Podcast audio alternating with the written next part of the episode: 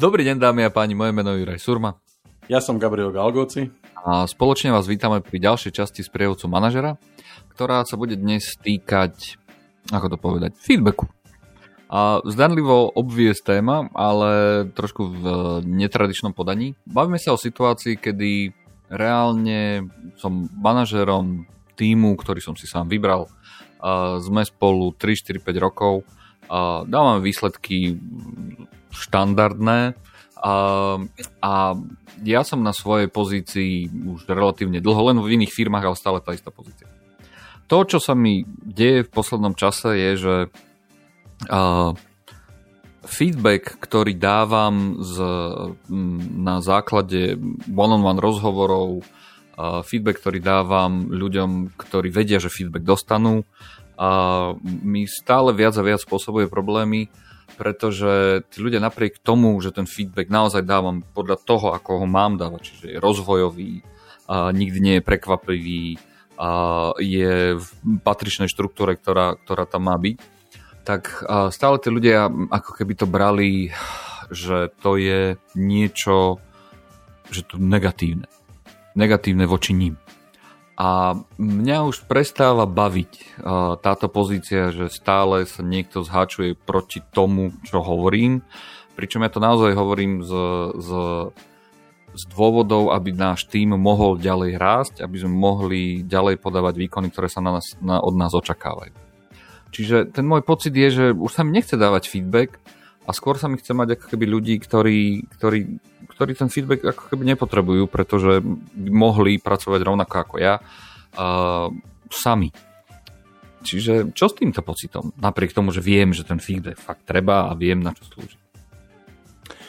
Juraj, z toho opisu priznám sa, že som voľaký, som zmetený, lebo to v princípe, akože na jednej strane hovoríš, že viem, že teda feedback je dôležitá súčasť manažerovej práce a zodpovednosti, pretože v podstate dáva spätnú väzbu svojim kolegom a samozrejme je dôležité povedať, že záleží od ich, nazvime to, že výzrelosti alebo vyspelosti tých ľudí. Ak sú tí ľudia seniorní a vedia, čo majú robiť a nepotrebujú nejaké rozvojové veci, tak v podstate dávaš im feedback, ktorý je skôr ako keby potvrdzením toho, že tá stratégia a ich smerovanie je v podstate ako keby dobré a ide správnym smerom. Ale ako keby sa uistujete, že naozaj stále je to v rámci stratégie, tímu, organizácie a neviem, firmy a tak ďalej. A je to v princípe ako keby len taká skôr možno neformálna debata, kdežto pri možno junioroch alebo ľuďoch, ktorí sú noví, tak im dávaš feedback na to, aby si v podstate ich zosynchronizoval s tým tímom a možno ich aj rozvíjal. Hej.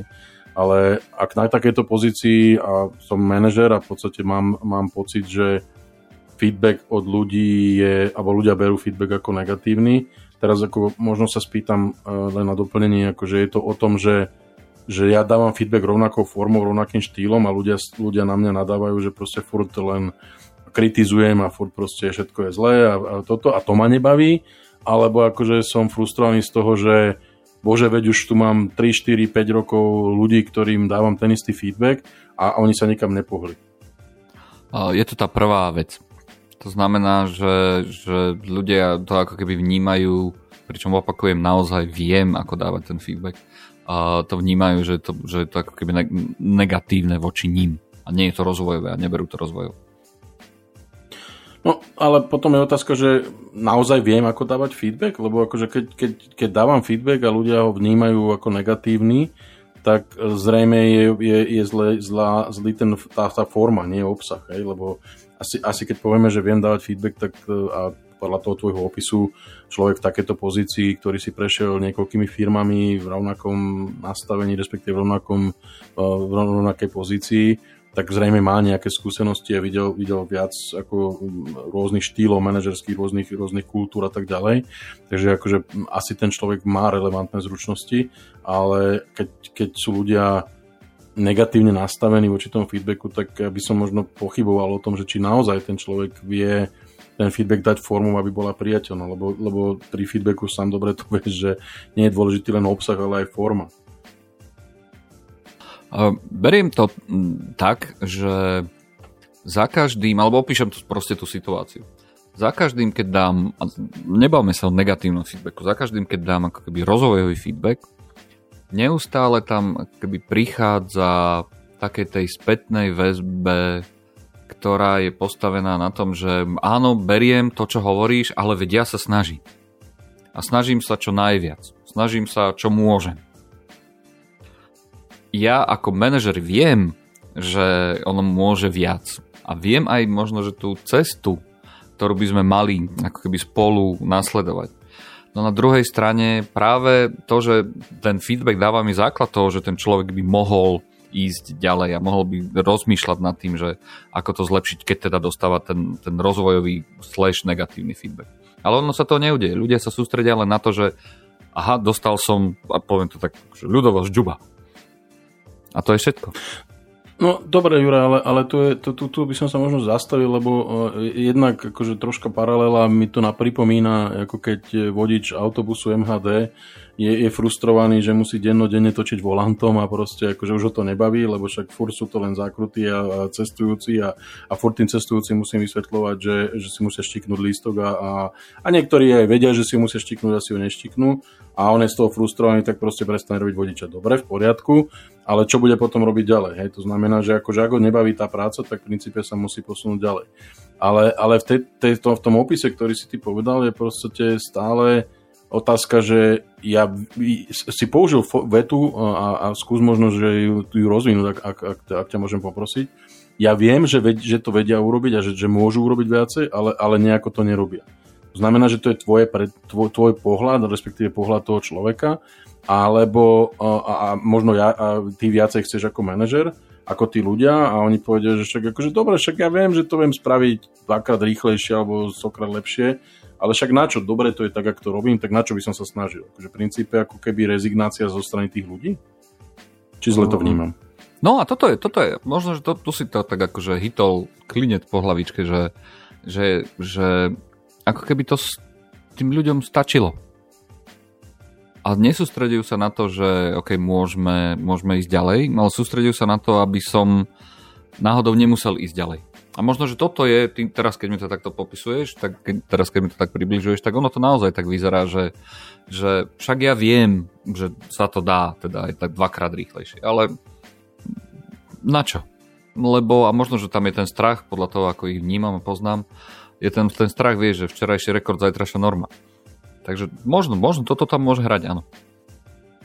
Ako jasné, tá frustrácia je, že v podstate ľudia, ktorí sú vo výkone, a to je jedno, či to je proste pásová výroba, alebo to je nejaká administratíva, alebo čokoľvek, ak im začneš nastavovať benchmark alebo KPI na základe toho, že OK, tak včera ste spravili 10, dneska musíte 11, a keď spravia 11, tak zajtra 12 a potom 13 a 14 a ľudia si povedia, že OK, a kde je tá hranica, lebo v princípe akože niekde to má limity a ty, ak máš teda ten approach, že proste akože sky is the limit, že proste nemáme žiadne hranice a ideme do nekonečna zlepšovať, tak jasné, že proste narazíš na situáciu, kedy tí ľudia proste budú rezignovať. Na druhej strane by som sa v tejto danej situácii možno zamyslel nad tým, že ak tí ľudia teda ako keby nereflektujú alebo respektíve nie sú schopní ísť na ten level, o ktorom si ja myslím, že na neho majú. A teraz akože dúfam teda, že sa bavíme o tom, že som skúsený manažer a viem celkom zodpovedne a objektívne zhodnotiť zručnosti a skúsenosti tých ľudí, tak čo je za tým? A to v podstate sú možno ako keby externé faktory, ktoré môžu hovoriť, že proste ako keby ten človek principiálne bude frustrovaný z tej situácie vo firme, že proste nedošlo k nejakému naplneniu, alebo je situácia možno externá taká, že proste na trhu práce sa začínajú nejaké pohyby, otvoria sa nejaké pozície. A toto väčšina manažerov napríklad, čo som mal s nimi debaty, tak zažíva, keď je trh práce ako keby naozaj nedostatok kvalifikovaných ľudí, tak taký človek, ktorý proste je výkonný, zrazu proste ako keby sa dostane na určitú úroveň a povie, že dobre, ďalej nejdem, lebo mi netreba. Ja keď ma budú tlačiť, no tak pôjdem odom ďalej, hej, proste každá firma ma zamestná, lebo som dobrá. Hej, akože tam treba možno pozrieť sa na to, že čo je tá motivácia tých ľudí. Akože troška som zaskočený tou úvodnou vetou, že už ma to nebaví dávať im feedback, lebo možno, že aj troška to aj zle vnímam v tom, že ja stále opakujem ten istý postup a stále dávam ten istý feedback a som frustrovaný, že je rovnaký výsledok. Akože to je super. Ako, asi to tak by to nemalo byť, že proste keď vidím, že nejde to, vyhodím a jak sa hovorí oknom, tak prídem dverami a opačne. OK, čiže vlastne hovoríš to, že nie je problém na mojej strane. No, problém na mojej strane je v tom, že ja stále očakávam, že keď budem dávať človeku ten istý feedback, a ktorý som už použil tisíckrát fungoval, očakávam iný výsledok od toho človeka. Hej? A druhá vec je, že ma zaskočí, keď zrazu ten človek nereflektuje na ten feedback. Lebo tak bol ten opis tej situácie. Hej? Že ja som frustrovaný, lebo ľudia mi stále nadávajú, že dostávajú len negatívny feedback a berú to tak, že proste, no dobre, tak zase bude Juraj tuto nadávať, že sme niečo neurobili, niečo mohli sme urobiť. Ono to není zlé, je to super, dobre to robíte, ale mohli by ste robiť lepšie. A tak dobre, tak hodinku s Jurajkom posedím, proste vypijeme si kávičku, ja sa nejako akože toto obrním týmto a proste prejdem. Lebo toto mne vychádza z toho opisu. Hej. To znamená, že je to skôr utrpenie aj pre toho človeka ísť na takéto one-to-one, na takýto meeting, respektíve na takúto debatu. No je to tak a áno, tie meetingy a tie one-to-one nie sú až tak obľúbené, pretože zrazu sa dejú akoby veci, kde naozaj sa cítim ja ako učiteľ alebo ako riaditeľ, vieš, že a príde nejaký žiačik a ten žiačik si sadne a len čaká, aby to, čo mu chce riaditeľ povedať, mu povedala, aby sme mohli ísť preč. Že toto je tiež akoby tá vec. A normálne akože opisuješ presne tie moje pocity, ktoré pri tom celom tak mávam a zažívam. A vychádza mi z toho asi také následovné, že pravdepodobne ten feedback, ktorý dávam, taký mal by byť ako keby variabilnejší oproti tomu, čo robím. Na druhej strane, podľa toho, čo vraví, že ono to nemusí byť až tak môj problém, keďže ľudia sú nastavení a ich motivácia k tomu robiť nejak ináč viac a lepšie je postavená niekde inde ako len pod tým môjim ako keby vplyvom. A to tretie ešte, čo mi tak z toho vychádza, je, že pravdepodobne, ale to ty si nepovedal, len ja teraz tak ako nad tým tak premýšľam, že OK, tak obmedzíme feedback a uvidíme, ako to pôjde. To neviem, či by som takto akože definoval, že obmedzíme feedback, lebo áno, môže to byť do istej miery akože aj frekvencia toho feedbacku.